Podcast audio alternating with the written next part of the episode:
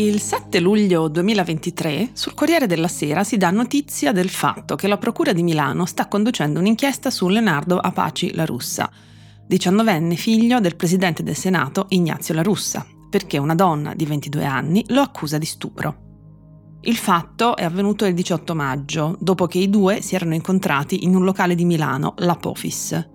Nella denuncia, la giovane donna ha detto di essersi svegliata la mattina dopo, in stato confusionale, nuda di fianco alla Russa, nel letto, ricorda di aver bevuto due drink con lui e afferma di aver dimenticato il resto della serata. Leonardo La Russa ammette il rapporto sessuale, ma afferma che fosse consensuale. La vicenda è riassunta in un articolo apparso sul Post il dieci luglio duemilaventitré intitolato «Le accuse al figlio di Ignazio La Russa dall'inizio».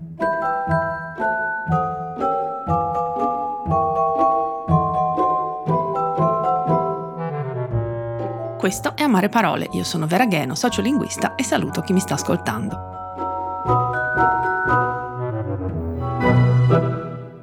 Ignazio La Russa ha commentato i fatti con queste parole.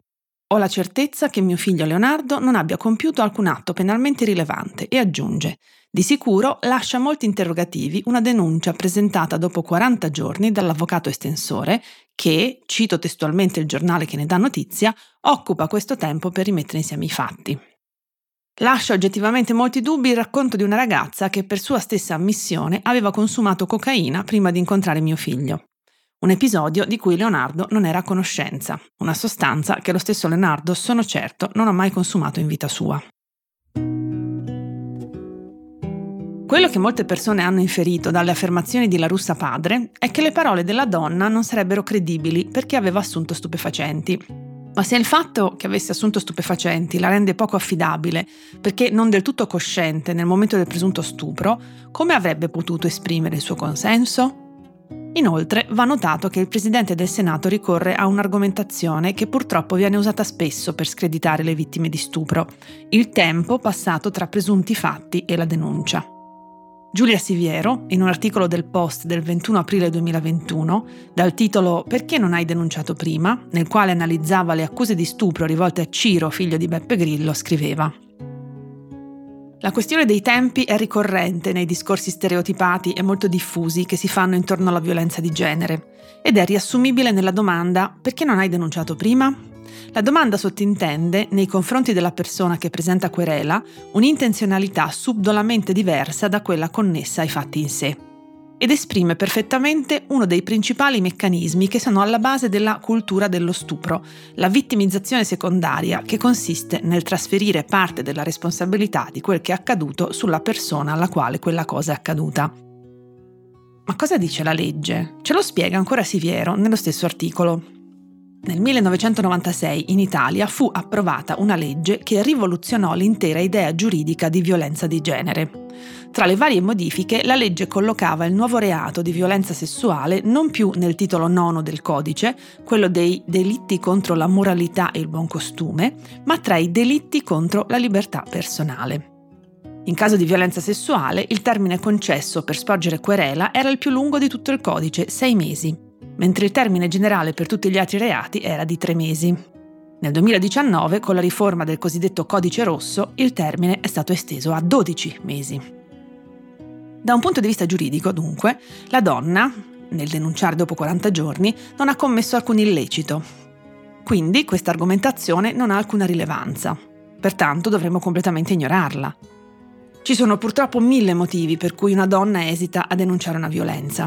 Un assaggio ce l'hanno purtroppo dato proprio le parole di La Russa senior. Era drogata, ha aspettato a denunciare. Un caso da manuale di vittimizzazione secondaria. La verità dei fatti, colpe e responsabilità verranno, si spera, accertate dall'inchiesta. Non sta di certo a me decidere su questo punto o fare illazioni. Mi vorrei tuttavia soffermare su alcune questioni non meno importanti: la vittimizzazione secondaria, il consenso, la rilevanza dell'aver assunto stupefacenti. Federico Faloppa, che ha scritto con me un libro dal titolo Trovare le parole, di Edizioni Gruppo Abele duemilaventi, scrive: «Etichettare una persona come vittima non è mai neutro, né sul piano giuridico né tantomeno su quello psicologico e sociale. Implica infatti relazioni di potere tra chi ha subito un torto e chi l'ha commesso e tra chi ha subito un torto e chi è nella posizione di giudicarlo, rischia di tipizzare la vittima riducendone la soggettività e l'esperienza soggettiva a una serie di descrittori, non solo giuridici, oggettivi. Può negare alla persona che ha subito un abuso o una violenza, fisica o verbale che sia, soggettività e agentività, cioè la capacità di agire attivamente, individualmente e trasformativamente nel contesto in cui si trova. Così facendo, può inoltre obbligare la vittima a rispondere alle aspettative di chi valuta e osserva, che da una vittima si aspetta certi comportamenti, certe risposte, deprivandola quindi della capacità di reagire autonomamente. Il processo di vittimizzazione può perfino arrivare a far sentire la vittima in colpa, da qui l'espressione victim blaming, stigmatizzandola, mettendola in discussione l'operato, prima di mettere in discussione l'operato del presunto colpevole, ritenendola in qualche modo corresponsabile di quanto le è accaduto, se l'è andata a cercare. Quando ciò avviene, la vittima è vittima una seconda volta, si parla infatti non a caso di vittimizzazione secondaria, solo che questa volta è più isolata, sfiduciata, vulnerabile, ritrovandosi a gestire da sola una situazione che appare, anche agli occhi di chi dovrebbe tutelarla, un problema solo suo. Come ci ricorda in un post su Facebook la giudice Paola Di Nicola Travaglini, la vittimizzazione secondaria, cioè il danno che subiscono le donne per il solo fatto di avere denunciato la violenza maschile subita fino a esserne ritenute esse stesse responsabili, è talmente diffusa e strutturata nella cultura e quindi nelle istituzioni in tutto il mondo che abbiamo bisogno di convenzioni internazionali, convenzioni di Istanbul e convenzione delle Nazioni Unite contro la discriminazione nei confronti delle donne, e direttive dell'Unione Europea, direttiva duemiladodici ventinove U E sulle vittime. In altre parole, una legge perché le donne non vengano ritenute automaticamente colpevoli quando vengono stuprate. Se non lo vedessi scritto nero su bianco, penserei a una fake news bella e buona. Considerato quanto scritto finora, una persona che subisce violenza sa che verrà pesantemente scrutinata nel suo presente e nel suo passato, nell'abbigliamento e nel comportamento, nella sua moralità e rettitudine morale, quando denuncerà una violenza. Già questo da solo potrebbe essere motivo per titubare nello sporgere denuncia. Occorre avere un forte senso di giustizia e anche, devo dire, molta fiducia nella giustizia per decidere di esporsi così a quello che inevitabilmente sarà pubblico ludibrio. Ergo, perché farlo senza un reale motivo? Motivo? Proprio in questi giorni ho letto un microsaggio di Carolina Capria, uscito nella serie Quanti di Einaudi il sedici maggio duemilaventitré, intitolato Dalla parte di Cassandra. Carolina, che gestisce il popolarissimo profilo Instagram L'ha scritto una femmina, che vi consiglio di seguire, se già non lo conoscete, scrive: se è semplice immaginare che una donna si opponga a un rapporto sessuale impostole da uno sconosciuto in un vicolo, anche se ormai sappiamo che non sempre la vittima riesce a dire di no, a strillare e a tentare di scappare, preferendo talvolta mostrarsi collaborativa verso il suo aggressore per non rischiare la vita, meno semplice è credere che riesca a farlo e possa farlo quando esiste una relazione con la persona che pretende un rapporto sessuale. Che si tratti del proprio partner, marito, di un amico o di un conoscente, ma anche di un superiore o datore di lavoro, nella scelta di acconsentire e non opporsi entrano in gioco il timore di non essere credute e di turbare l'equilibrio della comunità sociale della quale si fa parte e di cui si ha bisogno tanto dal punto di vista affettivo quanto da quello pratico. Perché è così difficile credere a una donna che denuncia uno stupro? Carolina, nello stesso libro, ci racconta un altro episodio. Durante la seconda media, una mia compagna di classe fu convocata nell'ufficio della vicepreside per parlare di quale fosse l'abbigliamento più consono per una ragazzina di dodici anni.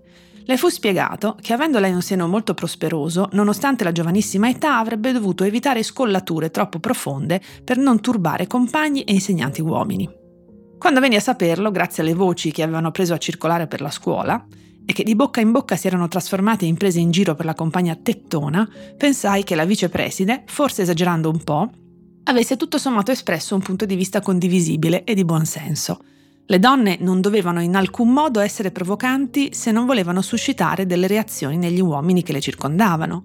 Anche in questo caso non stetti dalla parte di lei, che è un po' anche il richiamo della Cassandra del titolo, no? Ma da quella della società che mi aveva insegnato che gli uomini agiscono e le donne subiscono, che gli uomini pretendono e le donne giocano in difesa. E altrove ancora. Sebbene il nostro codice penale specifichi che chi abusa delle condizioni di inferiorità fisica o psichica della persona offesa commette reato di violenza sessuale, come società non siamo ancora in grado di non colpevolizzare chi ha subito molestie e stupri.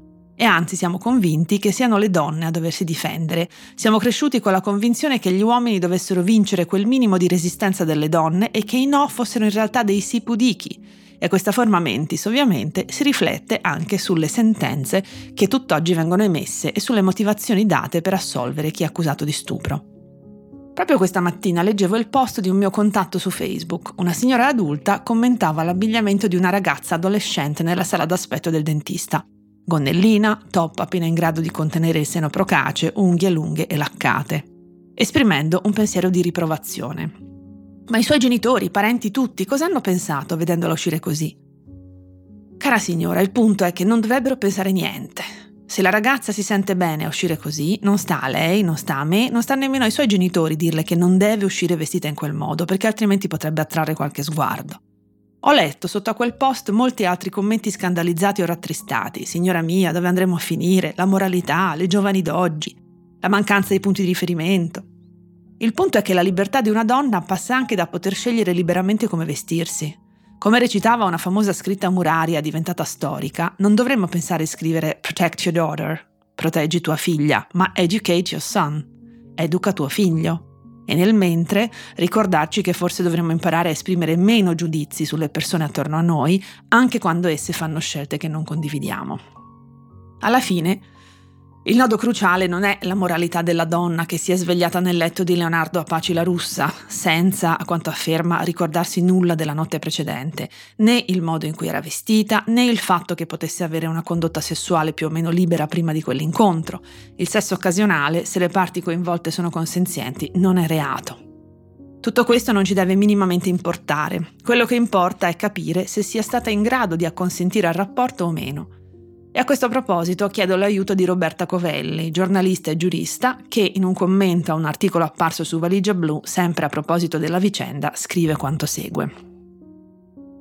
Nel diritto penale ci sono tre diversi modi per interpretare lo stato alterato da alcol o da sostanze stupefacenti. Dal lato del reo, dal lato della vittima, in caso incolpevole.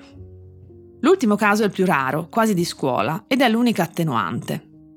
Se hai pestato l'uva e sei rimasto intossicato dai fumi alcolici, se t'hanno costretto a bere alcol, se sei stato drogato inconsapevolmente, se t'hanno scambiato l'ibuprofene con l'ecstasy, i reati che eventualmente commetti sotto l'effetto di sostanze che hai assunto incolpevolmente hanno un grado di responsabilità ridotta perché non hai scelto di perdere facoltà di scelta e lucidità.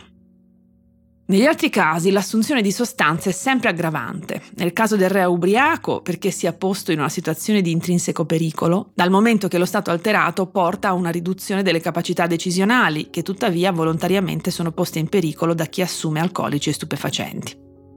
Nel caso della vittima poi l'assunzione di alcol o stupefacenti non è idonea a prestare il consenso e soprattutto rappresenta un caso di minorata difesa, cioè se si commettesse sulla persona una violenza o anche solo qualcosa che la persona non vuole non avrebbe la forza e la lucidità per opporsi. Su sesso il discorso resta piuttosto semplice, è sesso se c'è il consenso, è violenza se il consenso non c'è. Non occorre che la persona dica no o che il reo faccia violenza coercitiva, basta che venga commessa un'azione senza consenso. Non è necessariamente una questione del maschio contro la femmina, anche se è più frequente. Se sei ubriaco, ma anche se non lo sei, e una ragazza anche ubriaca ti palpa o ti costringe a atti indesiderati, è violenza sessuale o molestia sessuale in casi meno gravi. Il punto è quale sia la vittima, cioè chi non sta prestando il consenso ed è privo di difesa e chi invece stia spingendo per il rapporto, ragion per cui sarebbe sempre il caso di drogarsi responsabilmente, eventualmente in contesti sociali di sicurezza, tipo amici sobri che evitino che tu faccia roba di cui possa pentirti, e più in generale vivere la propria sessualità nel rispetto del della partner. Il che implica che, salvo relazioni stabili in cui il consenso sia sentimentale oltre che momentaneo, sarebbe sempre meglio evitare di avere rapporti sessuali se non si è in condizioni di prestare o ricevere consenso. Due cose mi vengono da dire in chiusura di questa mia puntata. La prima è che dobbiamo imparare ad astenerci dal giudicare le vittime, anche se la narrazione mediatica ci porta più o meno volontariamente in quella direzione. La seconda è che lo stupro è un orrore che molto di rado avviene come ce lo immaginiamo, nel vicoletto buio e con violenza. Spesso la violenza è molto più sottile, ma proprio per questo non meno grave e non meno da condannare. Più persone hanno scritto sui social negli ultimi giorni un'osservazione che condivido. Se si denuncia una rapina, non si mette in dubbio che questa sia accaduta davvero e anzi si manifesta istintivamente solidarietà nei confronti della vittima.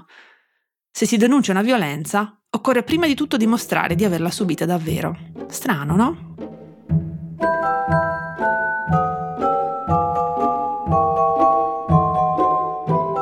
Sperando che queste parole possano essersi trasformate da amare a un po' più amabili, vi saluto e vi aspetto al prossimo episodio. Vi ricordo che potete sempre scrivermi all'indirizzo di posta elettronica amareparole chiocciola il post punto it. Cercherò di rispondere a tutte le persone che mi scriveranno.